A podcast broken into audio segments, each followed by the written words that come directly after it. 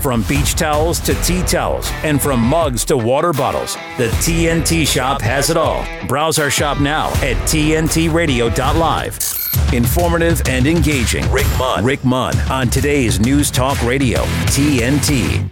Yes, sir. That's my favorite sweeper. That was my very first sweeper, and you didn't get to see it. But when they go, dun, dun, dun, I make a fist and shake it at the camera like that, probably send our vision people into a tailspin. But hell, what am I going to do? I have to respond when I hear the beat, when I hear the metal, when I hear the distorted guitars. Yossa! Locked and loaded TNT, today's news talk. I'm Rick Munn. Gemma Cooper, of course, will be joining me this hour, along with Katherine McBean for the first time. Uh, she set up the PFFA, which is the People's Food and Farming Alliance. Really looking forward to talking to her, actually, just about general war that's going on against farmers at the minute, but also how do you start? Becoming more self sufficient. Uh, a lot of people think about it. A lot of people would like to do it. Maybe we'll get some pointers and tips this morning from Katherine about how to actually get the ball rolling when it comes to self sustainability, irrespective of whether you have a plot in your garden or an allotment, you've got a field outside. Who knows? Uh, maybe we'll get some pointers from her. And of course, Nick Corbishley will be joining me again. Nick is an absolute diamond. He's a legend. He's based over in Spain at the minute. He's an author of the book Scanned and he writes extensively on his website, nickcorbishley.com. We're going to be looking at some of the wider geopolitical issues with him as well before the top of the hour. So if you haven't already done so, take the time, log on to our website, tntradio.live, uh, make yourself an account for our live chat. It's positively buzzing at the minute very, very difficult to keep up with all the messages, but rest assured they are all appreciated. And of course, you can check out what's happening. We have a schedule on there. Uh, the diary or the calendars laid out for the week and the weekend shows as well pretty much non-stop here at TNT, always getting new people on board, always rejigging the programming, making it a little bit better for you, uh, the listener or the viewer now, because obviously we're on live streaming as well. Video, you can check out uh, YouTube or Odysee, all the major platforms we stream live their video. And on the main page of our website, if you scroll a little about halfway down before the chat button, you'll see uh, an embedded YouTube live stream on there watches, listen to us. It's your choice. Uh, you can manage that however you like. Uh, just before Gemma hops on here, uh, Roderick, uh, sorry, Stephen Donnelly, another nemesis of the Irish people, said a full medical card is being provided by the HSE, the Irish Health Agency, for both Ukrainian and international protection applicants.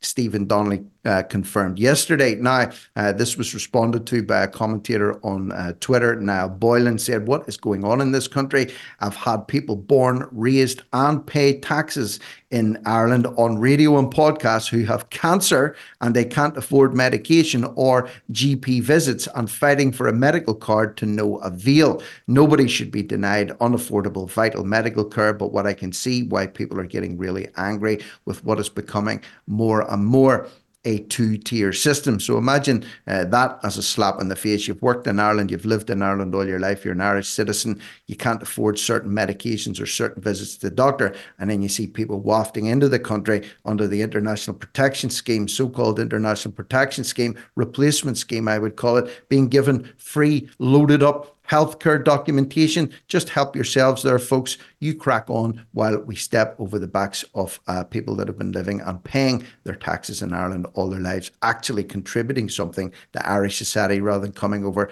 and sucking money out of the system like uh, economic leeches. And yes, not everybody's like that. Don't get me wrong, but there's thousands and thousands of people that are, and they're being allowed to continue to suck Ireland dry. If you're going to come over, contribute, pay your taxes, get a job, be self sufficient, or do something, or at least be on a community service volunteer scheme. Don't be idle all day, standing around in parks, drinking, doing drugs, doing God knows what, stalking people, committing violent acts un- un- unchecked. And yes, that has been happening and happening more frequently. I'm sad to say in Ireland. So Ireland needs to get uh, their their their handle on things pretty smart because if things keep going at the rate they're going, I shudder what it'll be like, especially for the Republic at the minute. Uh, they're in a very, very bad way as per right now. But anyway, enough of me rattling on about Ireland. Take a brief pause. Gemma's coming on here with another uh, breaking news story, so stay tuned for more here on TNT, today's News Talk. It's the stuff It's that division people are talking about. and that cluelessness that they want to push. Today's News Talk Radio, TNT. Gemma, I don't know if you're a fighter, okay? Uh, you don't strike me as a violent person, but if you've ever been in a fight, uh, there's only one thing worse than getting knocked to the ground, and that's when someone starts to stick the boot in when you're on the ground, all right? And uh, yes, I have been on the receiving and the giving end of such treatment in my past, so I know what it feels like. It seems to be the people of Ireland are not just being knocked down at the minute, but they're getting the boot stuck into them when you read about stories like this or about that first story that we talked about in the last hour somebody that's committed eight sexual offences over 10 years and yet is allowed to remain in the country. Is that not like kicking people when they're down, rubbing salt in the wounds? It certainly does feel like it. And listening to both your editorials about what is happening in Ireland, in the Republic and in the north of Ireland, I, I, wonder if it's only a matter of time before we see extensions uh, of what happened in Dublin last year with the with the stabbing attack on the teacher and the little children. Uh, people took to the streets. Um, it was clamped down on, but that clearly shows the tinderbox of feelings that surrounds these issues in Ireland. Um, and I wonder how long it will be before there's another incident that sparks another outpouring onto onto the streets uh, uh, because that's the only outlet people have got to express themselves now because they're clearly not being listened to. No, and that's it. And you know, nobody wants this. Nobody, nobody wants to be on the streets. Nobody wants to be taking this type of action. But it's the only thing that's left because more and more now, Gemma, community groups are just almost screaming in desperation to their local representatives. Why are you not listening to us? Why do you not answer our questions? Why can you not give us an explanation, just an explanation as to why what's happening is happening? And when they met with the wall of silence, then they get frustrated. And when you get frustrated and suspicious, mix frustration and suspicion together and give it enough time, and it bubbles into uh, acts of uh, rioting on the streets and people understandably venting their frustrations, not wanting to. But what else are they going to do? It does rather beg the question as well. If politicians and locally elected representatives um, maintain a wall of silence because they know it will generate a reaction like that. I mean, these people are kind of schooled in behavioral psychology as well. When you get into positions of power, we know that from the own, the UK government's nudge unit and psychology that was implemented over the COVID years to to to steer behaviour. How do we know that that they, that they they say to themselves like, stay silent, wind the public up, the public will take to the streets, then we can impose more police state style laws, convictions, uh, you know, a Stasi type state to stop the unruly rising up. You don't know that it's not all, I don't want to say engineered and go down a rabbit hole with that, but deliberate, I think would be a word I would use. Uh, to, again, like we were talking about at the top of the last hour, to stoke dissent. To stoke confrontation and conflict. And these are not issues that are unique to Ireland. These are issues that are happening. Look at Texas Look at Texas mm-hmm. with the with the razor wire and the you know the mm-hmm. the state taking matters into its own hands and saying, well, we're just going to put this border back up because we've had enough and nobody's listening. It's, it's that kind of thing. It's global. This is global, and it's definitely got the the kind of whiff of orchestration written all over it. Mm-hmm. The whiff of orchestration, that's a fantastic uh, expression. Sounds like an old death metal song title from back in the 90s, The Whiff of Orchestration. That actually sounds, that's a good name for a band as well. But anyway, you're inspiring me without even realizing it now. Uh, let's let's move on to uh, the story of the day. Old Baroness Mone, uh, her husband, Doug Barrowman, uh, Doug Barrowman, Michelle Mone or Monet, uh, fails to get a £5 million tax fraud case thrown out. So, uh, yeah, he's going to have his day in court. And she's conspicuous in her absence. why do you not think she's standing by her man, Dolly Parton? Stellar here it was sang that old country classic. Why, why isn't she standing by her man? Well, I think that this uh, this was a case of them hoping actually that this would have been thrown out. So as if the Baroness Mone and her husband weren't facing enough scandal with being investigated by the National Crime Agency here in the UK for their involvement in an alleged VIP lane PPE deal scandal of 200 million, um, and the links to the, their links to the firm PPE Medpro. Uh, well, they owned it basically. But anyway, that's not the case we're talking about today. We've been talking about that one for a while, but today, uh, Doug Barrowman, Michelle Mone's husband, is taking the stand at a court in Spain. Uh, it's a trial that started yesterday. He and six other men uh, are accused of a tax embezzlement to the tune of five and a half million, which cost the Spanish Treasury nearly four hundred thousand. That's what they're saying, um, because they they. Well, we'll get to the details of the case in just a minute. It's a mm. complicated case. It goes back 15 years. And I think right up until the 11th hour, i.e., yesterday, when the court case started, he was hoping this would get thrown out his lawyers were saying, look, this was 15 years ago, and under the statute of limitations, it's too late. It's too late to bring a prosecution. It's, it's too late. The law is, is run out on this one. The prosecution's been brought too late. Let's just throw it out three judges in Spain yesterday said, no, we're not throwing it out. We're going to have a look at what went on. And I think the reason Michelle Mone wasn't in court yesterday was the was they were quietly hoping it, this would this would go away. Case would be thrown out. It's too long ago. But no, he's due to give evidence today. Um, basically, the case he's facing, along with six others, goes back 15 years. Um, it, it relates to his joint ownership, along with, with these other men, of a Spanish cable plant um, and he was one of the co-directors. And there were payments from that cable firm to a UK firm of around five and a half million. Barrowman was also one of the founders of the UK firm, and the, allegedly the Spanish company paid the UK company for services those services never materialize. So the, the, very simple analysis of the allegations are that this five and a half million left Spain, went into this British company. Uh, there were no services provided. It was basically embezzled out of Spain and used for illicit uh, uh benefit once the money arrived back in a UK bank account. Now, Mr. Barrowman has said that the payments were for consultancy work. Uh, we don't know what that consultancy work is, but he was basically co-director of one firm and the founder of another, um, which does have echoes of the the other case that is being investigated by the National Crime Agency. Um, we're not going to portion any kind of finger pointing at this stage. Two two separate investigations. It's not for us to judge. The Spanish courts will judge this one. He's obviously going to plead not guilty. We we assume he didn't say anything yesterday as he left court in a taxi, and I've yet to see any reports of, of him taking the stand and answering these charges. I do think they thought it would get thrown out, but it's very bad news for for Mr. Barrowman and his wife Baroness Michelle Mone. amidst mm. you know they had their assets seized last week as part of the ongoing investigation, 75 million pounds worth of assets. Um, but it seems that, you know, it's not just one company that he's linked with that's very controversial. It's now another one. Even if it was 15 years ago in Spain, uh, tax fraud, embezzlement is still a very, very serious charge. And he faces up to uh, five, I think, five and a half years in prison for this. Mm.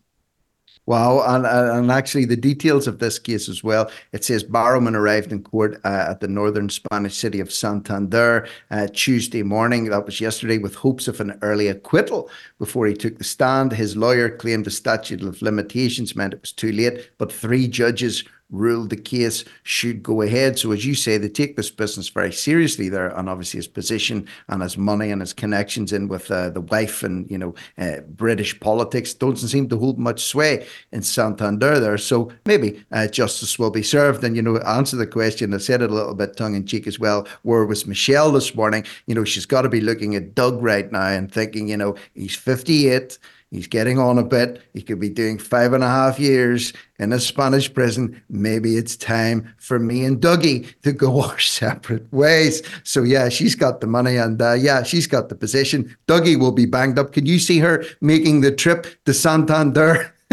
every weekend for five and a half years to stand by her man. Uh, I'm just uh, I'm just thinking about this. I can't see it somehow. Michelle doesn't strike me. Baroness Mone doesn't strike me as the type. But maybe maybe I'm wrong about that.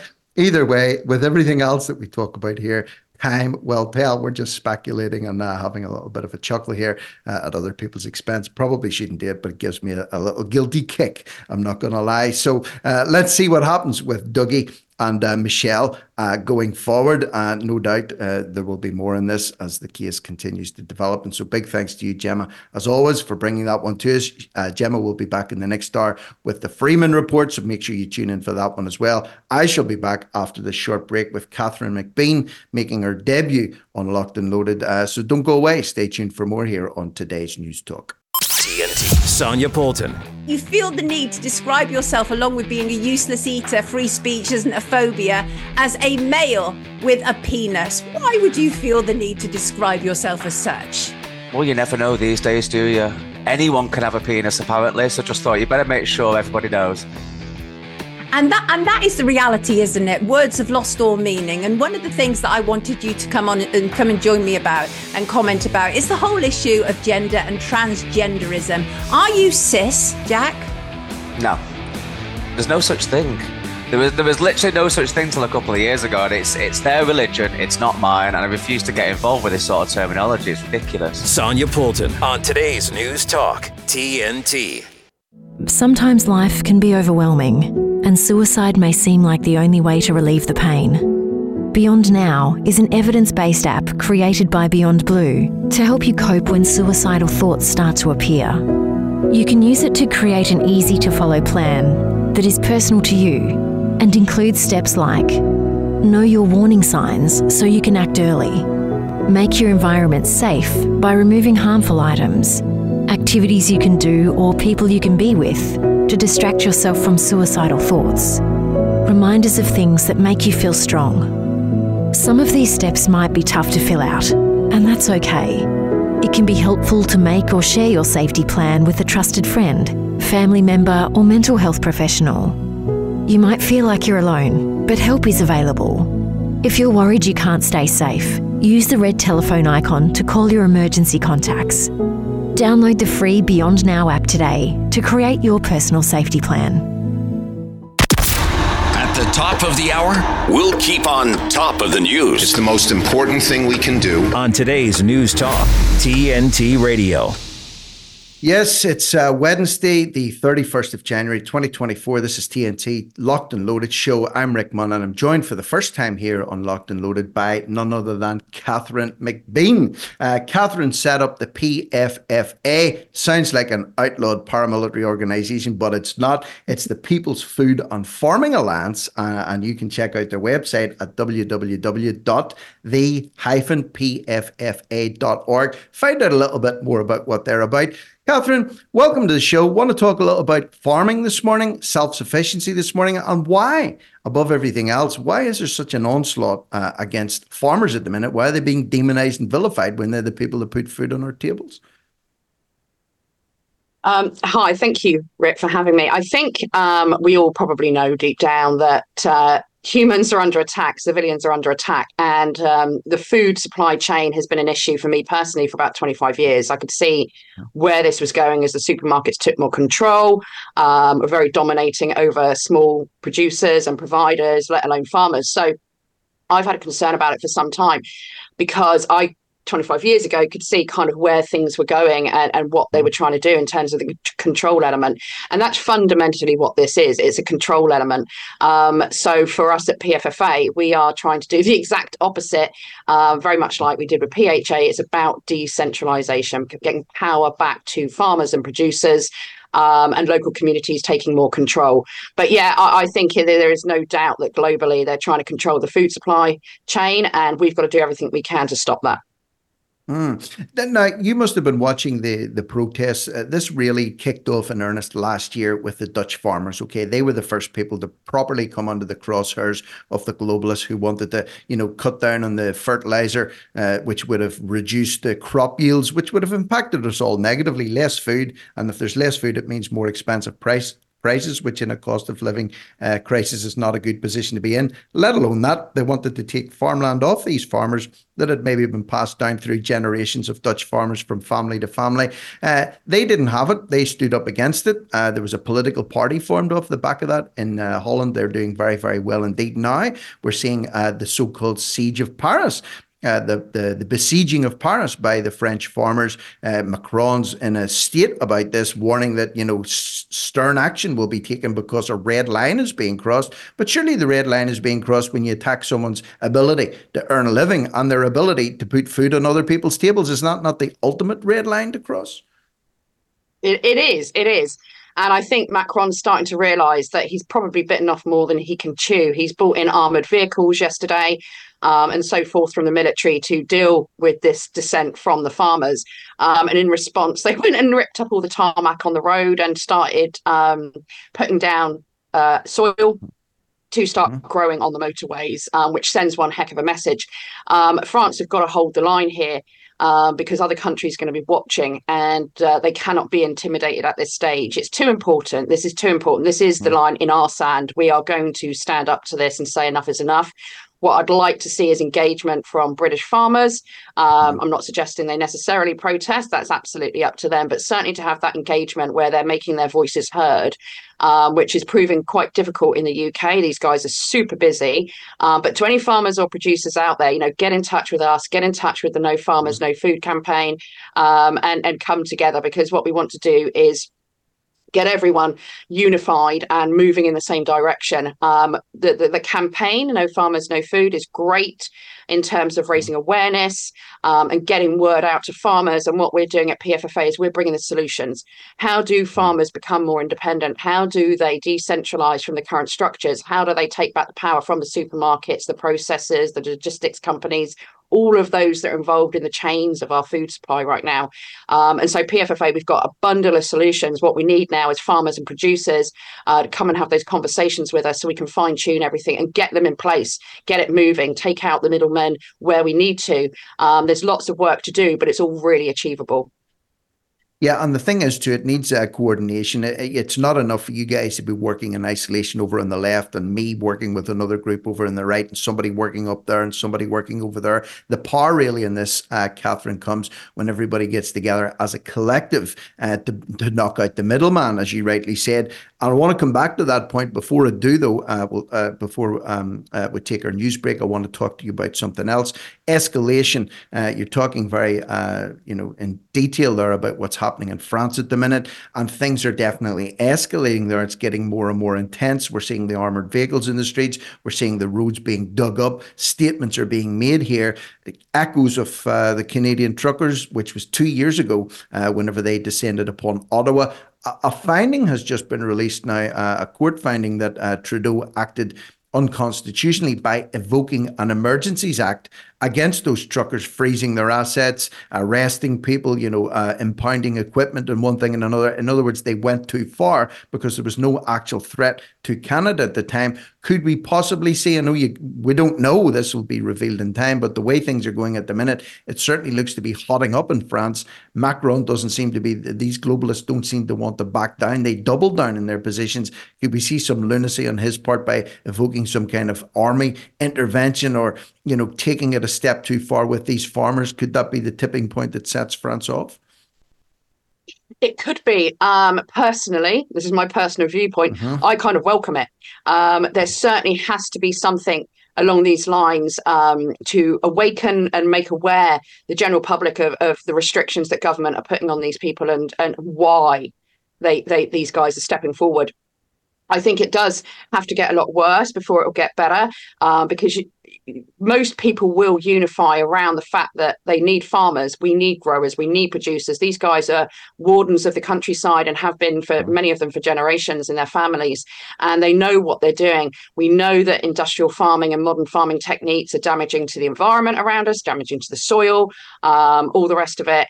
Um, and, and at PFFA, we want to encourage bringing back a mixed farming approach. But yes, these guys are going to have the pressure on them uh, from governments. We have to expect that they're in their corner. Um, and they're fighting for their lives, I think, at this stage. And so all we've got to do is hold the line. And I think if every country across Europe, across the world, ideally, can have farmers and truckers and taxi drivers and all the others coming mm. together and unifying at this point, um, we beat them. We beat them hands mm. down. There's no need for it to get violent and aggressive. We just stand our ground. Yeah, and that's one thing we've advocated here since TNT uh, kicked off just over two years ago. You know, there has to be peaceful mass non-compliance. So it's not enough for little pockets uh, to be operating here and there. That's the start. That's how it begins. Uh, no doubt about it. It has to start, you know, with one person, or it then becomes uh, more and more people get involved, and it turns into a national movement. But there has to be a coming together, like there is, for example, with these farmers. They're all operating together uh, to besiege Paris, and of course that's having a knock-on effect into Germany at the minute and Romania, other places. Ireland is being, you know, targeted by globalists as well to do with, you know, culling cattle and cutting down on what they can and can't grow here, having to import meat from Brazil, for example. Farmers are not happy at the minute. And, you know, what are they doing? They're not exactly arch criminals. You know, they're not James Bond villains. They're not sitting in their farmhouses stroking a little white cat with their finger on a red button that could detonate a nuke over London. No, they're just trying to grow some bloody crops and put some nice uh, beef on the table. That's not exactly a crime, but yet they're being demonized for it. So uh, we'll pause there. We've got to take a little headline break. And when we come back, I want to also try and uh, ask you uh, because a lot of people want to know well what do i do when it comes to what what part can i play in all this? How, who do i link up with to get involved? What can i do to become more self-sustainable? So we'll talk about that uh, after the news headlines here with katherine mcbean on tnt live today's news talk. Now. I've got, I've got good news and, and bad news. Tnt radio news. Matt boyland here with your tnt headlines Hamas has confirmed it's reviewing a new proposal for a ceasefire in Gaza that would ultimately end the war with Israel. A woman who was awarded over $80 million for suing Donald Trump for denying he sexually assaulted her has been accused of making a mockery out of rape victims. And Pakistan's former Prime Minister Imran Khan has been jailed for a decade after being charged with exposing state secrets, claiming the US was complicit in his removal from office. Why not give TNT Radio a follow? We're on all major social platforms, including Facebook, Twitter, Instagram, Gab, and Gettr. Help us get the word out as we cover the biggest topics of our time right here on today's News Talk. TNT Radio. TNT Radio. Okay, Katherine, I think uh, a lot of people have had a lot of attitude shifts over the last few years. A lot of people have co- become awake to uh, a lot of lies that have been thrust upon them over a long time. But, you know, they're coming round now. A lot of people are also coming around to the fact that, you know, we can't trust our governments to interfere with our food supplies, maybe to add things into our food, into our water for sure. And, you know, if you don't filter your water, uh, you're you're taking a lot of poisons and toxins into your system, especially if it's coming out of your tap uh, supplied by your local councils. Food, okay, food allotments people are becoming more active now i've noticed saying they want an allotment they want to maybe take part of their garden and start growing plants it's a start, isn't it? We've got to start somewhere with this. What's the best place to start if someone's scratching their head today saying, Well, I like the sound of that, but I don't know what to do. I don't know how to go about this. Is it even worth my while? What do you say to people like that? I say absolutely. I mean, there's so many benefits to it outside of obviously having something to eat. There's the health benefits involved with that. You know, it can be organic and, and naturally grown. Um, I, I, encourage anyone to do it for, in terms of well-being or emotional well-being. There's something very, very positive and, and fun out of growing uh, something from scratch from seed. Mm-hmm. Um, it depends on how much land you've got. But over at PFFA, we work in three strands we can support and educate on grow your own. And if you go to our site there's loads of information on how to get started even if you've got a balcony what you can do and why you'd want to make the effort to do that. Um, the second element that we focus on is community growing groups. So even if you don't have a garden or you have a very very small space or maybe you enjoy the social um, element of, of, of growing food with others we've also done bl- blueprints to encourage people to start community gardens and growing food for their community, um, mm. which we would encourage anyone to have a look at. You can contact your local council. There's lots of ways to get hold of, um, you know, little parcels of land. Even reach out to your local farmer. A lot of them are struggling so much they're not able to farm the entirety of their land at the moment. So they may have some acreage that they can share with you. And then coming up in the coming weeks, it's very, very exciting. We're bringing forward a blueprint um, on how to create a community farm. So, if you want to take it to the next level, you want to have some poultry and livestock, you want to grow um, some fodder for those, then there's going to be a document to support you doing that. But I think um, in terms of self sufficiency, and I mean, I lived off grid for a year back in 2016 mm. with just me and my three children. I knew what was mm. coming and I didn't know how far things would go. Um, but I certainly encourage everyone to consider how you harvest your own rainwater, how you set up irrigation, um, all, of these things so that you feel more in control as well. It ha- it's a very empowering situation to be growing some of your own food, st- you know, harvesting that, storing that. And it's a really fun process as well. You know, it's really helpful uh, for our health. You get your hands in that soil, in that magnesium, mm-hmm. you know, lots of things we miss out on our diets uh, because of soil erosion and the, and the state of our soil do it on your own. Get the health benefits from that. And even if you just grow herbs for medicinal purposes and cups of tea you're going to get the benefits out of it. And there's something nothing quite more beautiful than watching something grow. And it's pretty exciting actually. Sadly i get quite yeah. excited about it. Um, but one of the biggest issues we've had and that we've reached this point is because we've handed over all of our power. We've allowed the centralized systems to be formed and it's happened on our watch Um, what we need to do now is take back that power. And a lot of that is about becoming self sufficient and doing so much more for ourselves, um, particularly at community level and independently. Um, so I would encourage anyone to do that. We don't know how they're going to mess with the food supply. We don't know if the farmers are going to have to cause a disruption in order to achieve their goals. Um, so I would suggest that everybody get out there, grow as much food as you can, get together with your community, supply those um, if you can that are infirm or unable to grow for themselves. And it really is about coming together and unifying blow what the central government is doing, blow what the supermarkets are doing, do what you need to do for you and your community. And it's a beautiful way to go about it. You know, it is. And listening to you talk, you're so passionate about it. And it's not just because you can stick your fingers up to the government and say, you know, I've got my own food supply. Uh, you can't touch me. That has an element to it as well. But you hit a lot of nails on the head there too when you said, look, it's good to get out. It's good to get offline. It's good to get off grid. It's good to get your hands in the soil. It's good to get your feet on the grass. It's good to get off the bloody internet for start, stop staring at screens or staring at cameras and actually get out into the fresh air. The benefits of that alone, set aside self self sufficiency. The benefits to your mental health from doing that are off the charts, especially after what we've all been through over the last three years with various types of lockdown, and also re establishing community again. Because when you're online, there are these so called online communities that spring up, which are a lifeline to a lot of people, but there is no substitute for mingling with other human beings, working collectively on a project in nature that can not only bring benefit to your body, but also to your mind and to your spirit as well and we can achieve so much. I think people underestimate um, the power of human determination. So when we set up PHA, um, which only launched a couple of years ago, not even two years ago yet, we've got over 100 hub groups now across the UK. We're in 15 countries across the world. We've done that on a budget of about, I don't know, 20, 30 grand, something ridiculous. Mm-hmm. And that has been achieved already. And I've had people write to me and say, Thank you so much for setting up PHA.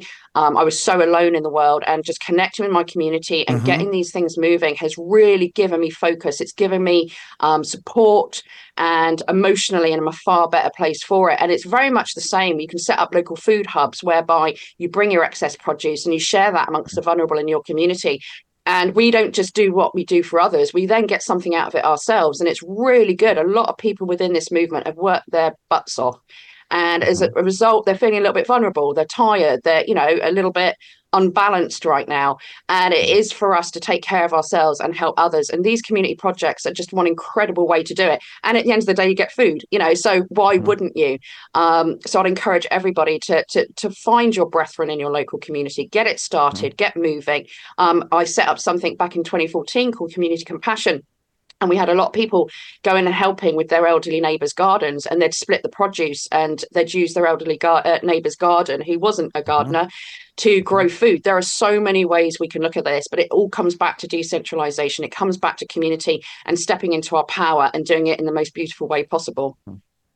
Uh, fantastic, you know, and uh, we're good to talk a little bit more about this, but time is our enemy. Unfortunately, here we talk about Klaus Schwab and the WEF being the enemy, but really, is time not our enemy too uh, when it comes to discussing issues like this, and even time that we can allocate our days to doing productive stuff like the things that you're talking about now. In case I uh, don't do it, which I'm going to do now, just to make sure that I get uh, the contact details in. If you don't already follow Katherine on the X or Twitter platform, please do so. Uh, her handle is at the Bean Eyes Open, which is a very bizarre title indeed, at the Bean Eyes Open on the X or Twitter platform. But of course, uh, the PFFA website is the, the hub, I suppose, that you can go to to be able to find out more about what these are guys are doing and also connect with them. And that's uh, www.the hyphen pffa.org.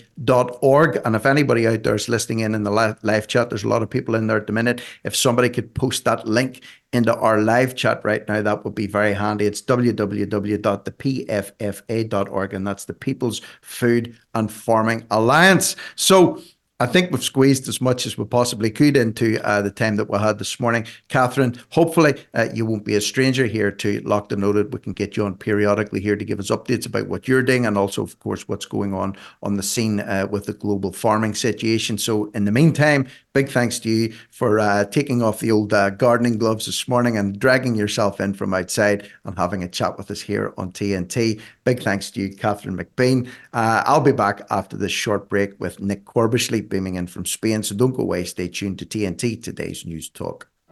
I'm Nyheim Hines, professional football player and proud supporter of the Muscular Dystrophy Association. My mom was diagnosed with muscular dystrophy when I was 14, and I watched her struggle.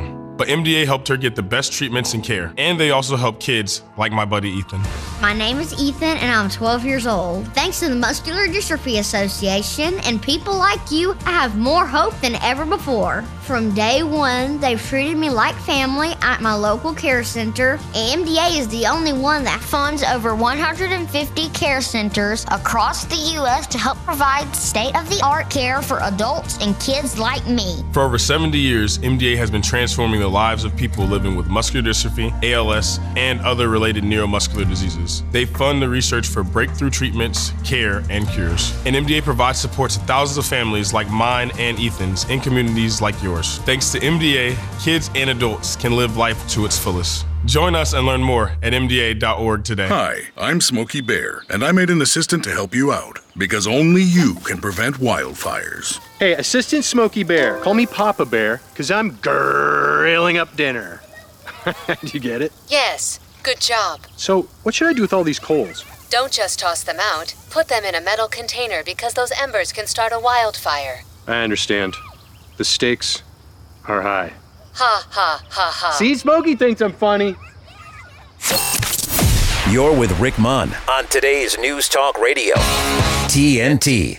Okay, I'd like to welcome back one of the old stalwarts for the Locked and Loaded show, going right back to whenever the, we kicked this thing off. He's been joining me on and off periodically to talk about things geopolitical, none other than Nick Corbishley. Nick is a journalist who covers breaking news, economics, and finance and politics with a global perspective. And he's also the author of the book Scanned. And you can pick that up off of Amazon or check out his website, which is nickcorbishley.com. Nick, you're in Spain right now. I'm freezing my ass off over here in Ireland. What's the weather like? The weather is fine, bright, sunny. It is, um, if you remember Fast Show, it's Scorchio everywhere you go. Um, I mean, it's about 17 degrees right now, probably. So you probably won't be experiencing that kind of heat sensation for probably about five months. So five years. if you're lucky, if you're lucky, exactly. In fact, you know what? Actually, I was commenting just before you came on. It's been ages since you were last on here. If I can remember correctly, the last time you did actually come on the Locked and Loaded, you were suffering something terrible. You guys were in the middle of a really bad heat wave uh, around about September of mm-hmm. last year. Would that be right? Yeah. So it's chilled down a little bit uh, since then. Yeah. I mean, I'm not sure if it was September because I was in Mexico in September. So it's probably July or August, I would say. Yeah. July, August time. Yeah, Madness. we had like yeah, you it was it was about a two week heat wave. It wasn't that long, but it was it was intense. Um, well, that was close to that was temperatures. That, that was the last time you and I actually spoke. So that shows you how much water has actually passed under the bridge since then. And in fact, you know, uh, mm-hmm. uh, the whole Israel, uh, Palestine, Middle East, Yemen, uh, Iran thing is all bubbling up ever since the last time we spoke. And, you know, the old adage, a lot of water has passed under the bridge since our last conversation. It's a little bit of an understatement in our case. It's really, really uh, kicking off a pace in the Middle East at the minute. Absolutely. I mean, like, there's, yeah, you don't speak to somebody for six months and the world absolutely transforms. Um, mm-hmm. In that time, we've had, we're in a very, I think, high risk scenario in the Middle East. Uh, it's very uh, unclear where this could end, but the the trend right now is very much towards escalation. Um, I think that Israel having failed to achieve its goals in Gaza and losing on so many different fronts, um, including on the informational front, including on the propaganda front, is now, I would argue, looking to expand this war. It would love nothing better than to bring Iran in. Um, and you know, with the Houthis um, attacking vessels in in the Red Sea and all these other things t- taking place, I mean, it's it's a very kinetic situation, um, and it's very hard to say where where it could end. But mm. yes, it's it's not good. Um, no, and also, I mean, I, I would bad. say the trajectory is very bad um, because because yes, the more Israel kind of seems to be losing this, uh, the more it's likely to double down. and and that is um, and we're talking about I say Netanyahu. I mean, I've not spoken on I'm not speaking to you, but I'm not spoken really to anybody in the last six months um, in a kind of interview format. And I mean, I think the, the one thing that really shocks me about this is the way the West has put all their money on Netanyahu. I mean, I can understand them putting their money on Israel, but putting all their money on Netanyahu, a man who's clearly unsettled, who clearly has serious personal issues, um, who is facing trials for a whole host of um, legal problems and is struggling with support at home. It just seems bizarre to me to put all your all your money behind such a destable, such an unstable character. It does, and you know what? Uh, let's not forget. Let's not forget, Nick, what he actually did uh, to the Israeli people. You know, to the to the Jews mm-hmm. within Israel, because mm-hmm. people are saying, you know, he's uh, you know he's a, he's a Zionist this and he's a Zionist that, and he's committing genocide against Palestine, which he is.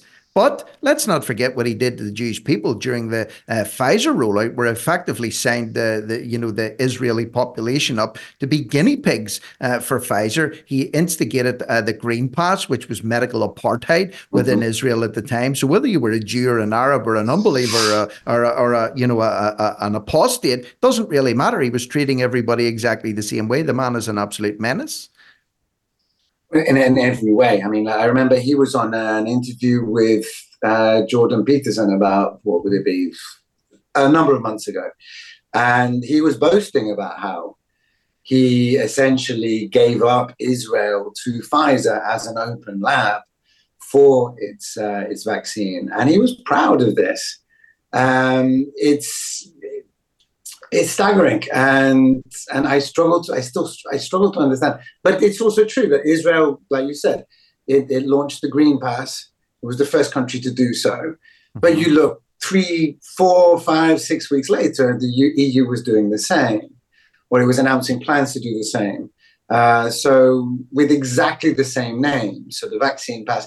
And now that vaccine pass the green pass has been adopted by the World Health Organization as a kind of like, as a template for a global vaccine passport. At least that is what the, the, the World Health Organization announced. I think it was about a year ago now. Mm-hmm. And so, you know yes, what? They, um, they haven't let it mm-hmm. go either because some of the stuff that we have talked about uh, seems to have uh, fallen to the wayside a little bit, but it's currently being revived. So, for example, you know, these international health regulations, the influence of the WHO, they first fielded their pandemic treaty, what, a year and a half ago. It didn't really catch on at the time. They were having difficulty getting a buy in on that one, but now they're pushing for it again. So it seems to be they let these things drop for a while. Then they're talking about reintroducing, you know, the next pandemic. They're already talking about They've got the technology with AI to come up with a vaccine. We can't afford to leave it nine months this time. We need a vaccine within a week. So they're already talking about developing a vaccine for a disease that doesn't have a name, that hasn't actually happened yet. But hell, they've got it under control immediately. Do you not feel very secure in that, Nick? Oh, it is, it is extremely, uh, what's the word? Uh, comforting. It is extremely comforting to know that they have got our backs. I like the idea of just turning my mind off and just watching hour after hour of Netflix series, thinking, knowing that in the background, um, people like uh, Bill Gates and you know his his servant at the helm of the World Health Organization, Tedros, and all these other people have our best interests in heart, and they are among the most competent people on the planet. So, mm-hmm. so we mm. can sit back and just turn our minds off is Yeah, we can just relax and just trust them. Above all else, we have to trust them because what they're doing is for the greater good, and we all have our part to play in that. And shame on us if we don't comply and jump through their hoops. And of course, that is not going to happen. Now, other things that uh, we we have talked about, just a little bit of an update on. And by the way, you can find all of Nick's writings on his website, which I encourage everybody to visit, which is nickcorbishley.com. Uh, a few pieces that you published recently there, Nick. Number one, uh, EU's Digital Services Act poses an existential threat to freedom of speech in Europe, warns a retired German retired German judge. That's difficult to say, uh, sober, let alone drunk. uh, there seems to be a lot of these acts that are springing up. We have the online harms bill in the UK. We have the hate uh, speeches offence bill in uh, in um, the UK. We have Australia passing their own sets of laws to monitor things that are appearing online. So this is an EU Digital Services Act. Tell us a little bit more about that. So, I mean, the Digital Services Act has been this is kind of like almost like the signature bill of the Ursula von der Leyen administration. Um, she announced it more or less from day one.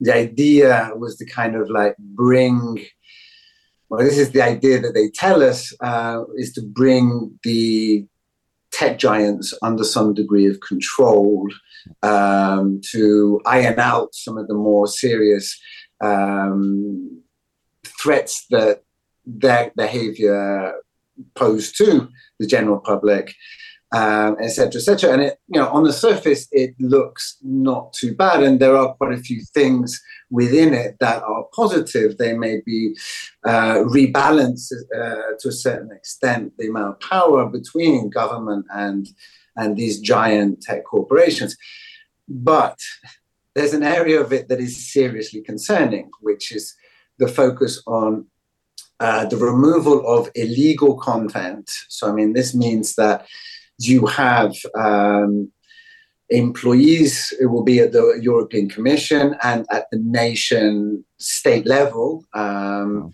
so, I mean, the European Commission has basically said we will take charge of the really big boys, you know, the very large. Um, social media platforms and search engines, things like Google, YouTube, um, Twitter, Facebook, etc., etc.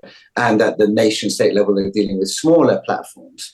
Um, I mean, the idea is that they're going to be asking these platforms to remove what they describe as illegal content, um, while at the same time asking them to take action against disinformation, misinformation, and hate speech. And this is where it gets very dangerous. And this is what this judge is essentially saying is that it's not clear in, in the Digital Services Act, it does not say, it does not define what misinformation, disinformation is. Um, so you're left with this kind of very vague idea, which is kind of like up to the commission to decide. The commission will determine what that is. Um, and part of that in 2018, the commission more or less defined um, hate speech as um, as affecting um, things like elections and public order, etc., etc., maybe public health. And this is the thing. So it, it's all a question of definition. Who gets to define this? And the problem is the European Commission is not exactly free of conflict of interest. It's an executive branch of government is an executive branch of the European Union, which is constantly looking to expand its power. It's already been, I would say, caught in arguably the largest um, scandal of the European Union's roughly 60 year history, or which was the vaccine scandal. Mm-hmm. Um, so, I mean, like, you know, where you have the president of the European Commission, Ursula von der Leyen, essentially pre-negotiating uh, a vaccine deal with the CEO of Pfizer over her WhatsApp account, boasting about this to the New York Times. Mm-hmm. And then when organizations within the European Union, when journalists begin saying, "Could you could we please see these uh, these texts?" He says, "No, you can't." And this has been going on now for roughly two years. So I mean, like, it's the balance. It's it's the sheer the disconnect between what the governors the governing class in the future want for themselves, which is basically total lack of transparency, total lack of accountability, compared to what they expect of us, which is total lack of privacy, total lack of anonymity, because all of this is pushing towards this, you know, the same time as they are using the passing these and these censorship rules. They're also um, looking to set out, you know, to, to, launch digital identity. The European Union is, is, you know, in the forefront of this, and this will all be melded together. So it is, it is this huge difference, this huge gulf between the power of those who are governing and those of us who are being governed. And, and it Yeah. is this massive expanse of the space between these two that worries me most. You know, just listening to you give an overview there about uh, different terms that are used, different terminologies that are used. When you put a lot of these people on the spot, and for example, uh, there's a there's a there's a politician in Ireland, Helen McEntee, the so-called Justice Minister for Ireland, when she was asked the question, uh, "What is uh, define right wing. You talk about right wing extremists, define right wing. She couldn't actually do it. She couldn't actually give an actual definition of what she even believed right wing to be. She can't even define what a woman is. You know, she couldn't define what hate is when it comes to Ireland's online hate speech bill. So the very things that these are these people are legislating against, they can't even define what they are out of their own mouths. A very simple, uh, simple question. Nick, what does this mean? What does that mean? Well, I don't know, but you're legislating against it, and you're saying that I can't be that person, but you can't even define what it is. It's a little bit of a sham. It's the same as uh, von der Leyen's case uh, you mentioned there with Pfizer. Uh, you know, this has been ongoing for, uh, you know, years now. It's uh, skullduggery and shenanigans of the highest order, but yet, will we see any justice there? We're seeing these COVID inquiries in Scotland at the minute. We're seeing them uh, being called for in Ireland. They're even saying, well, in Ireland, you can't call it an inquiry because that makes it sound like someone's done something wrong. And let's be perfectly clear about this nobody did anything wrong. We could learn from our mistakes, but nobody did anything wrong. Are- these inquiries, they're maybe good for closure for some people to be able to say their piece, but in reality, you know, I correct me if I'm wrong, but two years into this, with all the you know midazolam nonsense in the UK and people dying and pathways to death and all the PPE scandals and the you know the the deals that were done with Pfizer and governments, we talked about Israel as well being used as guinea pigs. Has anyone even been arrested yet, or is anyone uh, due to see their day in court about all this, or what? Not at all. I mean, like it is total um, impunity.